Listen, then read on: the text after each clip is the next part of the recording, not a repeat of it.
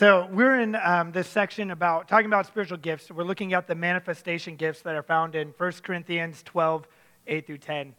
Just got really dark in here. Maybe go back, Ron, like maybe another two or three, I don't know. Um, I think it's actually my bad that I clicked the wrong button this morning when I came in. So we can't blame Ron for these things. But anyways, in First Corinthians twelve, eight through ten, we found this section of gifts. Um, And they are called the manifestation gifts. And in that section of Scripture, we find words of wisdom, words of knowledge, the gift of faith, healing, miracles, prophecy, discernment, um, the gift of unknown languages or tongues, and interpretation. And uh, these gifts are given to us to manifest the presence of God on earth. They are given to make God public, to make Him known. And they're available to every Christian who chooses to access them as God allows through the empowering of the Holy Spirit. So and the goal in this series is for us to have a better understanding of each gift um, so that, you know, we can understand how it operates and how to use it. Um, yes, these are spiritual gifts, um, and, and that makes them supernatural, but it doesn't mean that we can't understand them. It doesn't mean that they have to be some, like, mystical, like, ooh, thing, and they just happen. Like, there is things we know about it, and there is ways to understand and to be able to, like, kind of know how to operate in that. Um, we've talked about the gift of faith, and we ended with a time of praying big prayers, big faith prayers. And I want to know, for some of you guys who prayed that day, if God answered any of those prayers, please fill it out on the Connect card and like throw it in the offering box or the resource center so that we can know that. And I would love to talk to you, and maybe you get up here and uh, share what God did in your life. Um, and last week, Ron talked about, um, and he did a great job explaining the gift of tongues and interpretation. And I'm believing as we spend more time practicing these gifts that some of you might feel free enough to let the Spirit empower you to speak in some unknown language and that somebody else will be able to interpret it to us. Um, but this week, we're going to talk about the gifts of healing and of miracles. Isn't that like a crazy story that that woman that shared? And what I love about it is like, this is something that happened not too long ago. Like we read about it often in the Bible and all these stories and we're like, that is so cool. But it also just seems like forever ago. And so it's like, no, God is still in the business and still doing healing and miracles today. So how do miracles happen? Well, I want to try and, like I said, unmystify miracles the best that I can. I mean, they're still supernatural, but there is a way we can kind of understand how these things happen. In Matthew four seventeen, it says, "From then on, Jesus began to preach, 'Repent of your sins, turn to God, for the kingdom of heaven is near.'" See, Jesus' message while he was on the earth was about the kingdom of heaven and how it was at hand or how it was near. And this is something he preached over and over again. If we even jump down a little bit farther in that chapter to verse twenty-three, it says, "Jesus traveled throughout the region of Galilee, teaching in the synagogues and announcing the good news about the kingdom. And then he healed every Every kind of disease and illness. News about him spread as far as Syria, and people soon began bringing to him all who were sick. And whatever sickness or disease, or if they were demon-possessed or epileptic or paralyzed, he healed them all." Isn't that crazy? All. The word kingdom in Greek is basileia, and it's not a territorial kingdom. When we think kingdom, we think of like the United Kingdom, or, you know, or something like a country. It, it doesn't mean like an actual land territory, but rather the right to rule over a people, right? The royal power of Jesus as a triumphant Messiah, or the royal power and dignity like given upon Christians because of Jesus's kingdom, the kingdom of heaven, or a people group that is subject to rule to the rule of a king. See, and the kingdom Jesus was talking about is not a kingdom with a physical location.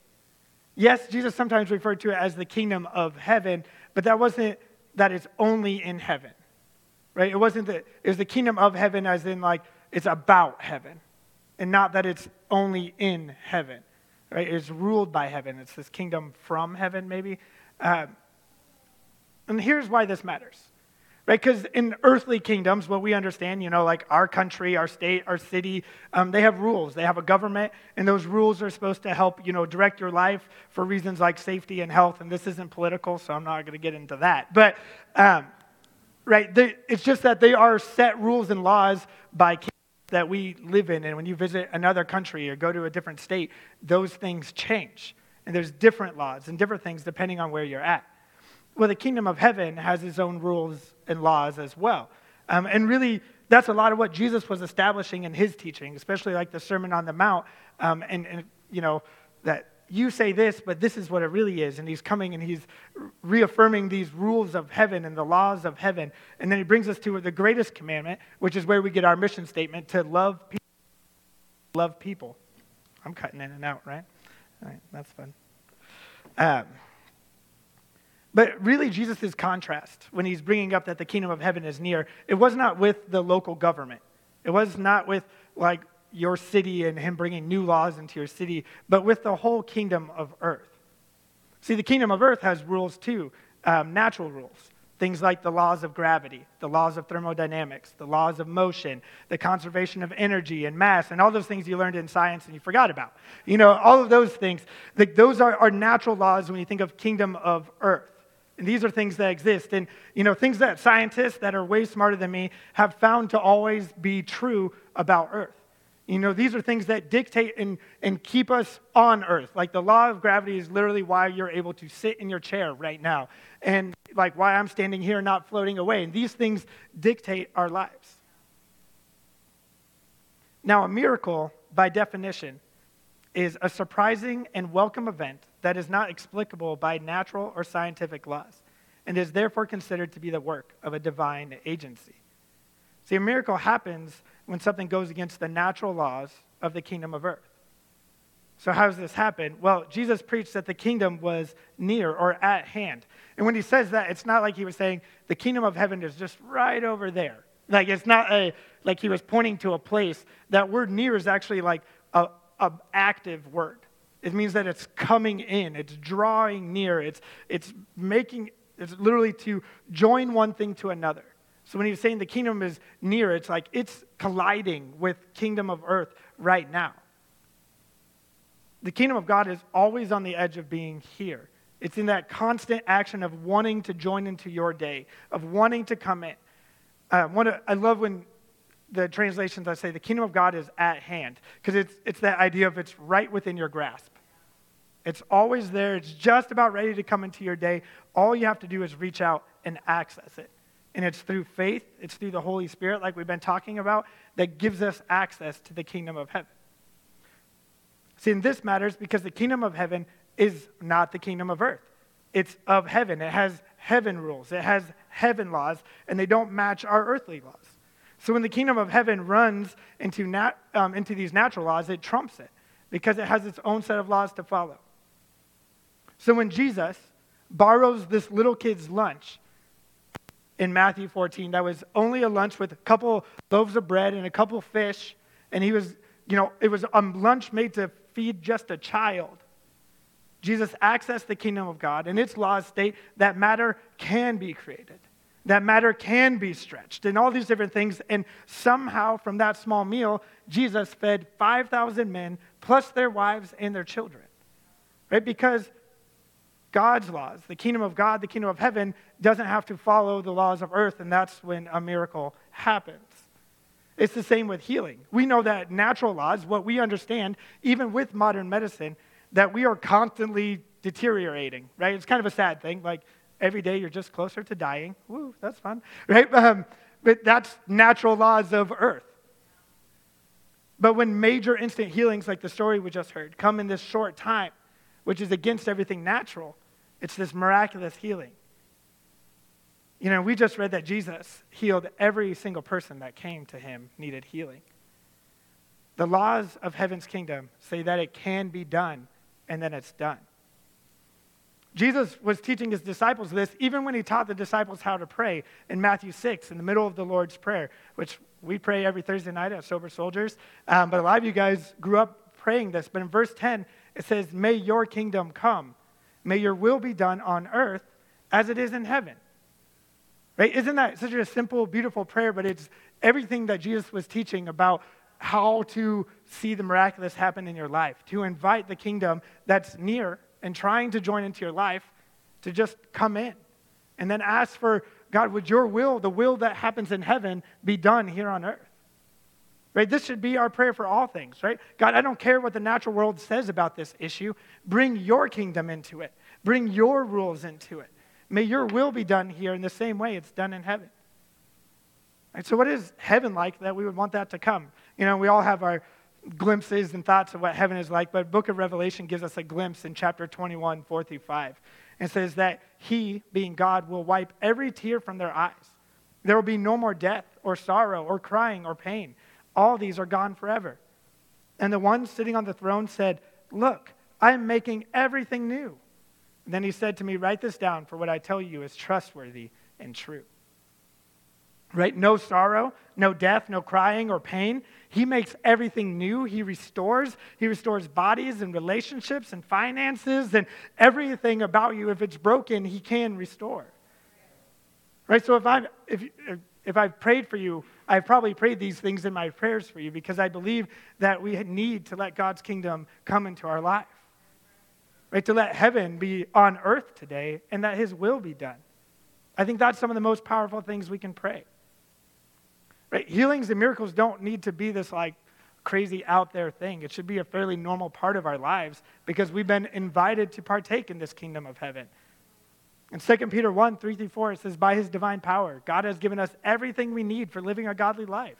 We have received all of this by coming to know him, the one who called us to himself by means of his marvelous glory and excellence. And because of his glory and excellence, he has given us great and precious promises. These are the promises that enable you to share in his divine nature and escape the world's corruption caused by human desires." God has given us access to everything we need to live a godly life.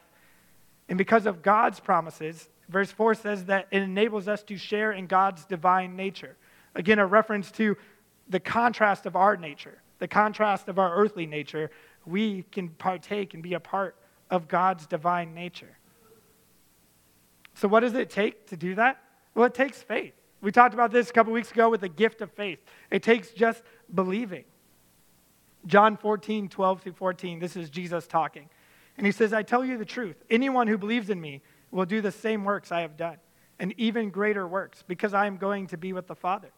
You can ask for anything in my name, and I will do it, so that the Son can bring glory to the Father. Yes, ask me for anything in my name, and I will do it."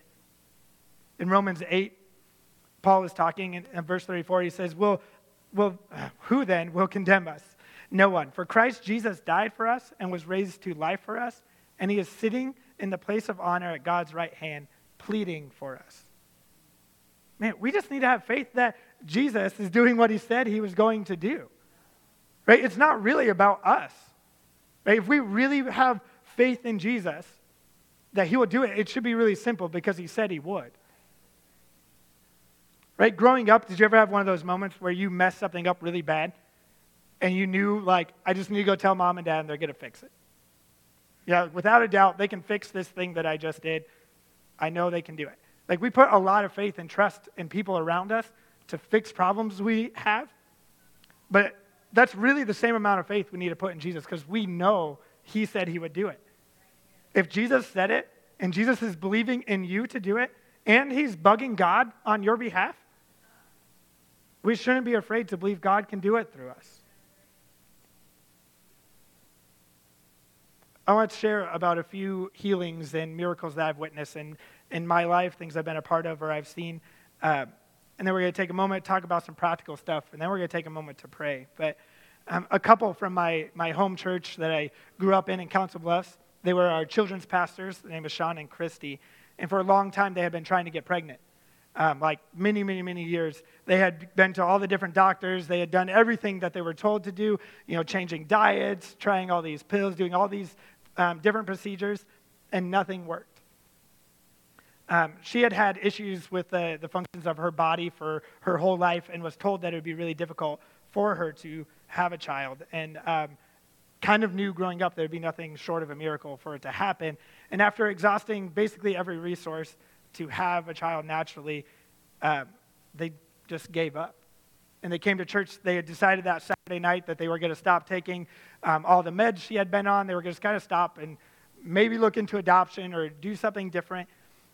And they showed up to church that morning pretty bummed, you know, about everything going on, and um, asked for prayer. And I remember we laid hands on them, and we believed God would give them a child. Five months later, she started to feel really sick. Um, went into the hospital and found out she was pregnant about five months along. Um, right? And if you want to know more about why, you know, it, she didn't realize for five months, there's a lot of stuff going on in her body, and I don't feel publicly that I should share those things. But um, just understand that God gave them a daughter. Her name is Hannah, and on top of that, today they have three kids. Isn't that crazy? One night at youth group, in my youth group back in Council Bluffs, we had a student who had an older sister who had disappeared. Um, she had ran away a couple years before, and the, um, it was just him at home with his mom, and neither of them knew where the sister was, what had happened to her. They didn't even know she was still alive, and um, he was kind of new coming to youth group, and uh, he asked, hey, can we pray that my sister is okay, and that maybe like we could hear from her and know that what she's been up to? And so we prayed for him at the beginning of worship. And by the end of service, his mom had called him and said, you'll never guess what happened. Your sister got a hold of me. She's been in Texas. She's doing fine, all these things, and just called her out of the blue. On a missions trip, uh, one with David Lewis, who's, I guess, not here today. We were in Matlapa, Mexico, and uh, we saw a man who could barely walk. He came into, walked into the church we were ministering at with a cane in one hand and leaning on a person in the other. And we saw him leave church without a cane, walking normal. And then we heard reported the next day he was running around with some of his siblings. In Trinidad, one of my students prayed for a woman, Sister Sheila. Uh, Crystal, you're out there, right? Do you remember this happening? And uh, Sister Sheila, there's a picture there. Um, go back one. So Sister Sheila, we got there. You can see her hand was is like crazy swollen. Um, she had to be helped out by two people out to come out and barely could sit down in that chair, could barely talk to us. You know, just really quiet voice, really, really, really weak. And uh, one of my students prayed for her. Well, we all prayed for her. And um, is that you right there, Crystal, you think? No, okay. I didn't think so. But then I was like, oh, maybe. Anyways, uh, she's there, trust me. Um, but we prayed for her. And we found out that the next morning she woke up completely fine and walked to the church like a couple blocks away and told the pastor that she was healed. And then we got to see her a few days after that, which is the next picture, and uh, which... She walked outside. She, you know, you can see she got herself all dressed up because she was feeling all better. She brought us all water. She was passing out the chairs for us to sit down. Like, God does things still to this day. Personally, I have two experiences in my own life where I've been healed from something. Um, first, my wisdom teeth at one, uh, this is probably two thousand eight, two thousand nine, were causing just a ton of pain in my life. Um, at the moment, I had no insurance and I had no real job. I was working at a house of prayer and uh, living off of my small amount of savings, doing some odd jobs here and there to make things work. And I had been in constant pain for weeks. Um, I couldn't sleep because it just hurt so bad. Um, and I remember one night, I took basically every pain pill that was left in our house. And it, that might be miracle one, that I'm still just alive, you know, uh, literally like way too much um, pain meds at that time. And I remember laying in my bed, unable to sleep because it hurt so bad, and just told God, you have to fix this. You've called me to work at the house of prayer, and I don't have any money. I don't have insurance. I can't do anything about this. I'm doing this because of you, and you need to heal me. And at some point, I fell asleep or went into a coma. I don't know, but all I know is I woke up in the morning with no pain. And for four years, had no issues with my wisdom teeth. And then all of a sudden, they started hurting again, but I had a new job with good insurance, and it only cost fifty dollars to get all my wisdom teeth removed. When my dentist was taking them out, or the surgery, surgeon guy, they said there's like one of the most like difficult wisdom teeth surgeries they had ever done. Um, you know, it was like, it'll be like twenty minutes. I was in there for an hour, um, and it was all sorts of stuff. And they're like, these things must have been killing you for years. I said, well, actually, maybe one week, one time, you know. Um, But God is God is good. There's another time that uh, who's here who here has heard of urban sledding? Anybody? It's where you like tie a sled behind a vehicle in the snow, uh, you know, and drag you around. It's different names for it. I don't know what you guys call it. It's like tubing behind a boat, but you're on land in snow. Um, but sometimes like you don't have snow. And sometimes you have a friend named David Lewis who drives too fast. And sometimes your sled breaks, you know, while you're going too, too fast. And sometimes that means you'll be launched at the ground at too fast speeds and flip and roll for like one hundred yards. Um, well, one time that's exactly what happened to me, you know, and I did live. However, I'm pretty sure I'm traumatized, brain damage, and a loss of trust in my friends. Um, I was really hoping David could be. He was really bummed that I get to make fun of him. He doesn't get to be here to talk about it. Um, you can ask him for all the details. I don't remember much, obviously. And uh, all I knew, I was really, really sore um, for a, like a while, a long while. And one of those things was my shoulder, which like just slammed into the ground. Like we guesstimate that I was going somewhere like sixty miles per hour probably, and uh, slammed into the ground and messed up my shoulder really, really bad. For weeks, I, I couldn't put any weight on it. I could only lift my arm like like this high without like wanting to cry. And I drove school bus, and the air brake release is on this side, and I couldn't even push it in with my right hand. So like every, I was like, ugh, reach over.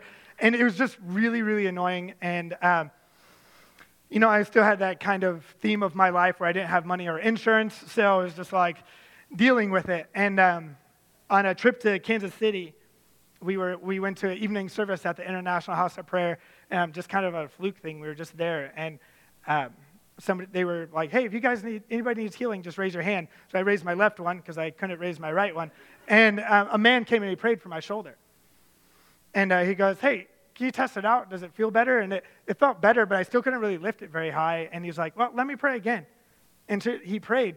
And all of a sudden, I could raise my arm all the way up with zero pain. I have no issues with my arm to this day. And I like, I'm pretty sure that there was some real actual damage done. Uh, but God still is doing things.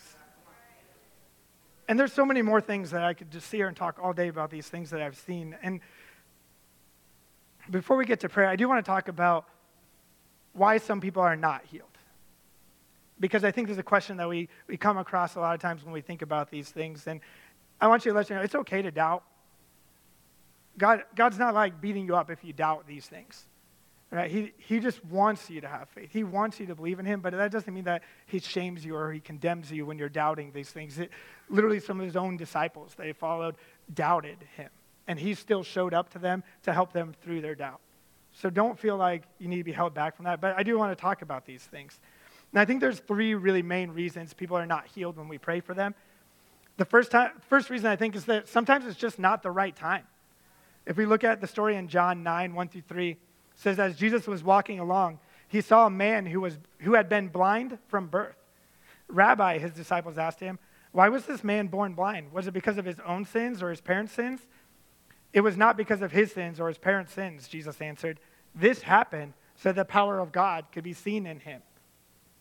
Jesus went on, you know, verses later to heal this man, and it became a great witness to a ton of people that were around that temple. Sometimes it's just not the right moment because God has a bigger plan in place. And that's sometimes hard to accept, but imagine this guy had been blind his whole life. People knew him being blind. People knew that he was always at this temple gate begging, and so when he got healed, it was such a bigger witness for God's glory. And, um, This is throughout the Bible all the time, all the way back to Sarah and Abraham at the very beginning. They knew this promise that they would have a child and had to wait till they were over ninety years old before they had a kid. In the book of Acts, many healings were brought up saying, these people had been this way since they were a child or since they were born. You do not, do you not think that people prayed for them multiple times until that moment that they were healed? God's will is more concerned about everyone's spiritual life and bringing as many people to him as he can. So sometimes I believe healing doesn't happen because it's just not that right moment. I also believe that, you know, suffering produces character and those testimonies that lead others to him. So sometimes there's a waiting time because he has a bigger story planned for your life. Right? And maybe, you know, sometimes, you know, we pray and pray and pray for, for somebody that we, we love that's so dear to us, but they know Jesus. And God's just like, hey, I'm ready to take them home because there's going to be some people who show up at that funeral that don't know me yet. This is my first opportunity to reach out to them. I do believe, however, we can also move Jesus to compassion, to act outside of his, you know, initial will for things. I think we could affect God's will because he's a good father. And we can pull on those father heartstrings of his and say, God, can't you just this one time make a little bit of difference? And, and we see this all the time through Jesus' ministry while he's walking on the earth. It says he was moved with compassion upon this crowd while he was planning to go somewhere else. One of my favorite stories, just because I think it's so crazy, is Jesus and his disciples walked into this new town. And they, their plan was actually to pass through this town. And there was a funeral procession coming down. And he was like, what is going on here? And they're like, oh, it's a funeral. This widow's only son died. And it says, moved with compassion, he raised her son back to life.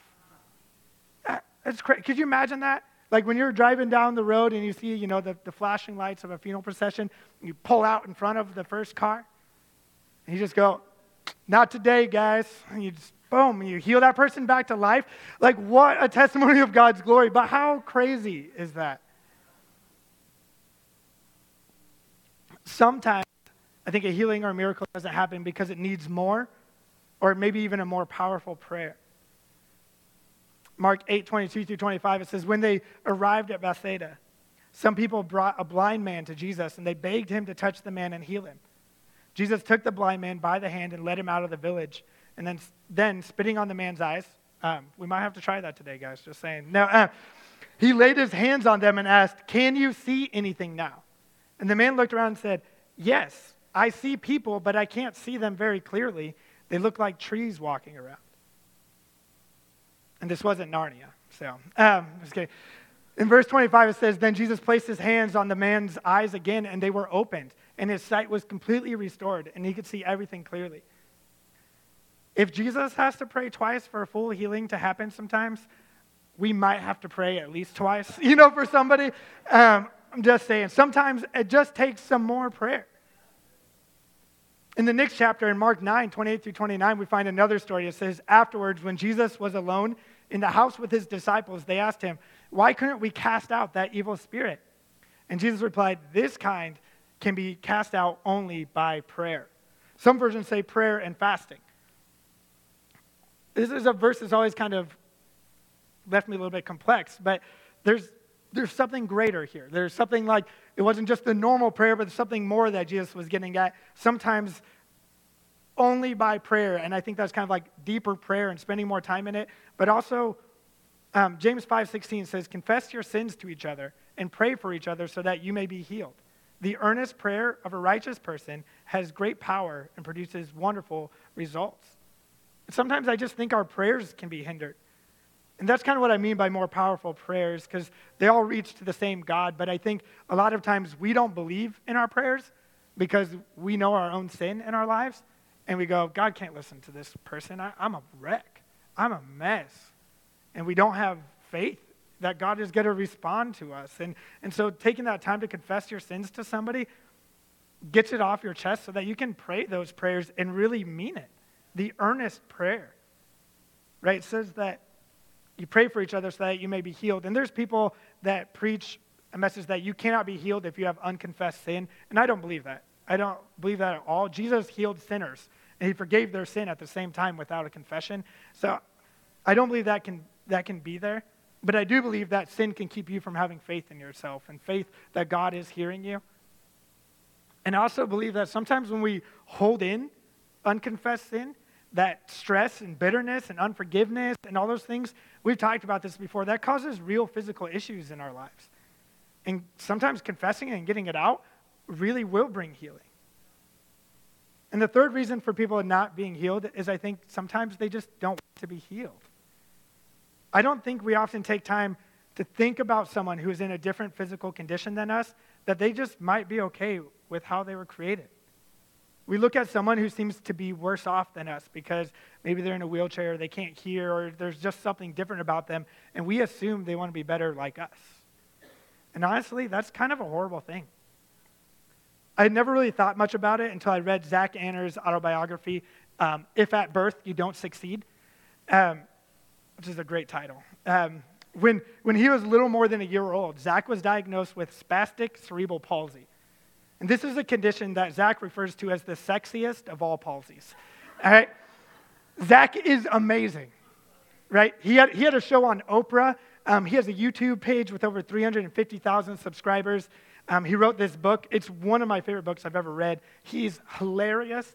Um, he's an inspira- He's just an inspiration to tons of people, and inspired probably more people than I ever will. In um, and in his book, he has a chapter on faith and spirituality. And he's talking a bit about what he believes, which he does not identify as a Christian or really a believer at all, um, but he also doesn't rule out God. He's kind of in that realm right now. But what stood out to me is he talked about how many times Christians come up to him and ask if they can pray for him to be healed. And he's a super nice guy, so he always lets them pray for him.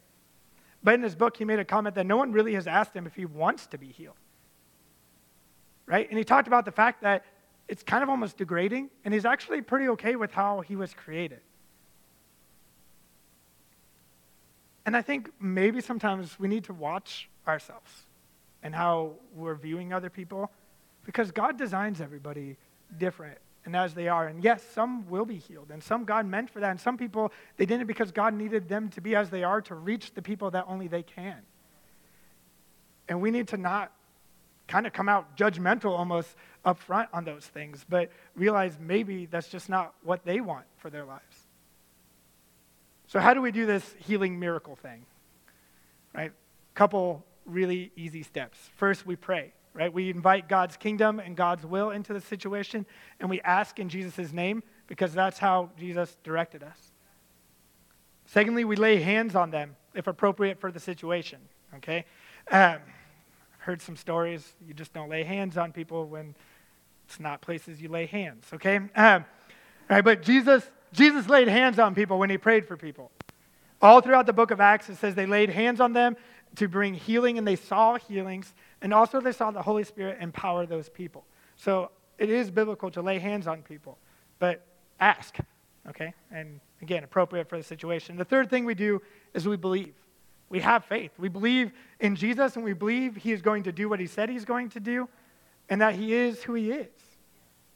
And really, we do all three of those things at the same time. We pray, we lay, lay hands, and we believe. And then lastly, we test it out. Right? Jesus said, take up your mat and walk to people. He asked, can you see now? And he was always putting it to the test, just like the guy who prayed for my shoulder said, Does, how does it feel now? And it's a little bit better. Oh, let's pray again, right? And so then you rinse, wash, repeat, if necessary. Um, okay, because that that's what we do. So we're going to put this into practice. Kayla's going to come up, and she's going to play.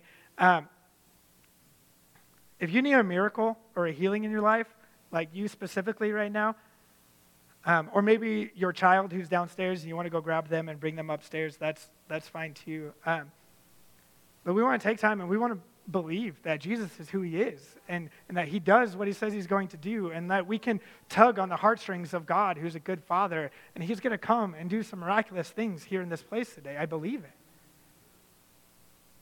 All right, so if, if that's you, if you want a miracle in your life today, would you just stand and raise your hand? I want both things to happen just because people will stand up and move and we want to be able to find you. So um, if you would stand and raise your hand, then I'm going to pray and then we can move to those people to pray for them. So God, we're just thankful for who you are. Kingdom of heaven, we ask that you would come and you would collide with the kingdom of earth here in this place right now, God.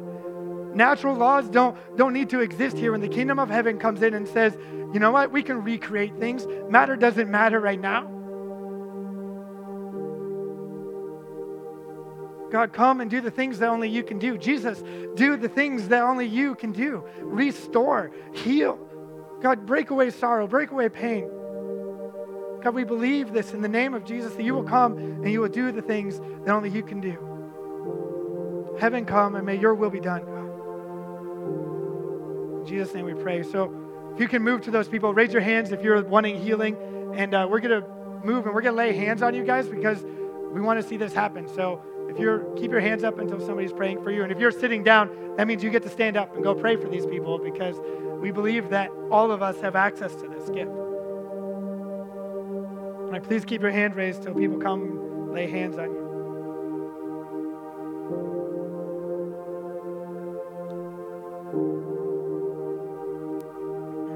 Ask them what they want prayer for so we can pray specifically for the need. There's some more people over here with their hands raised so some people can go over to them.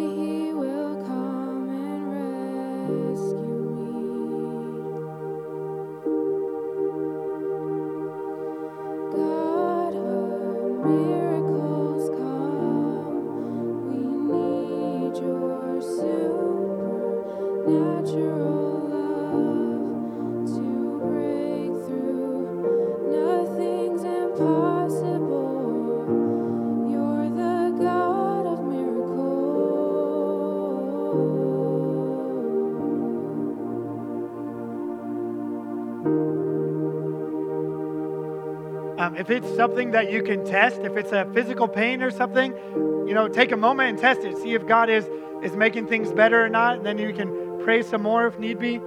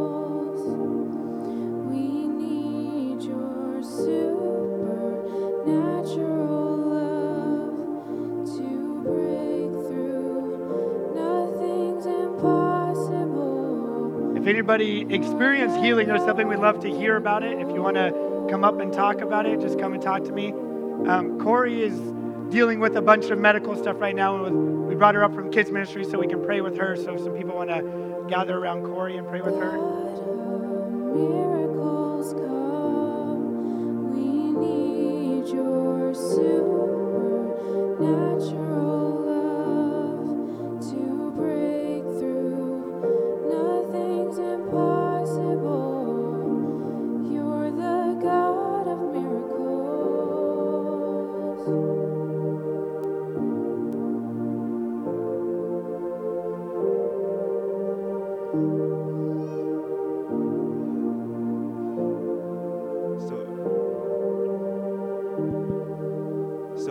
Back, I was actually at camp,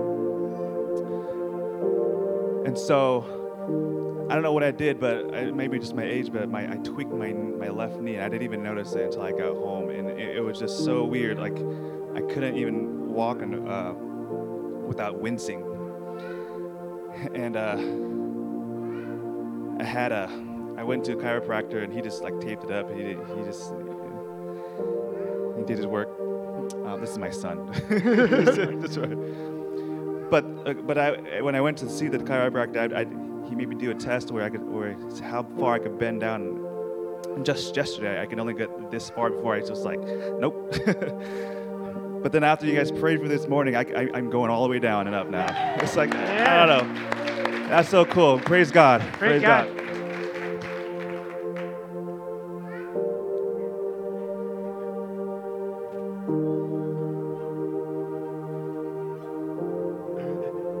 Does anybody else have anything to share?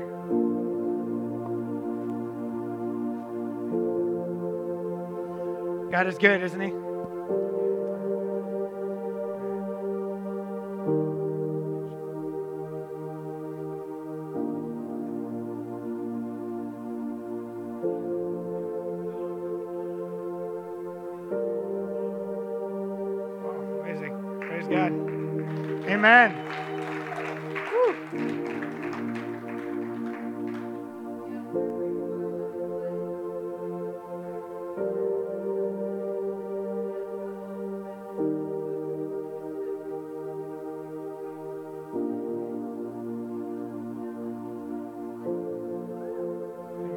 Praise God. Praise God. God's healing some eyes over here. If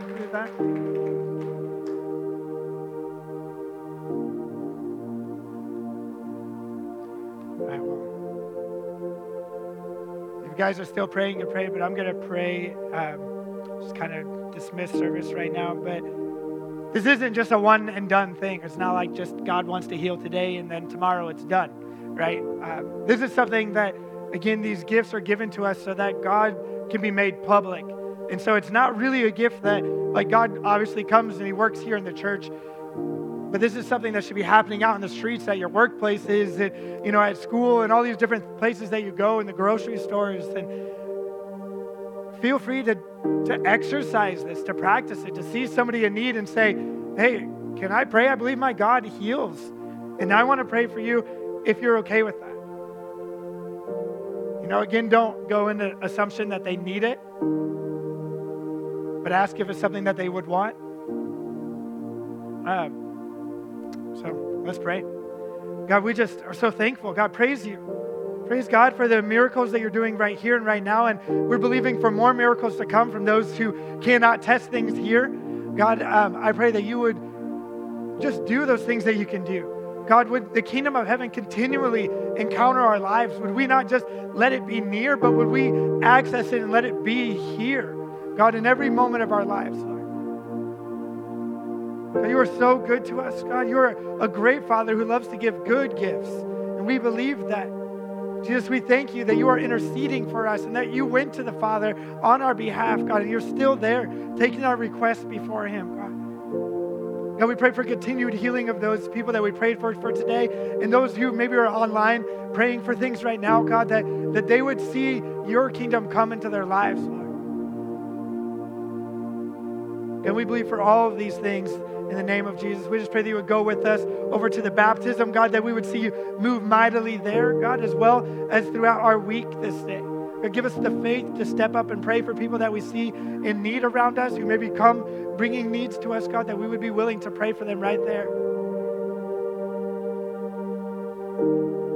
We love you so much. In your name we pray. Amen. All right, go be productive for Jesus, and uh, let's meet at Raccoon River.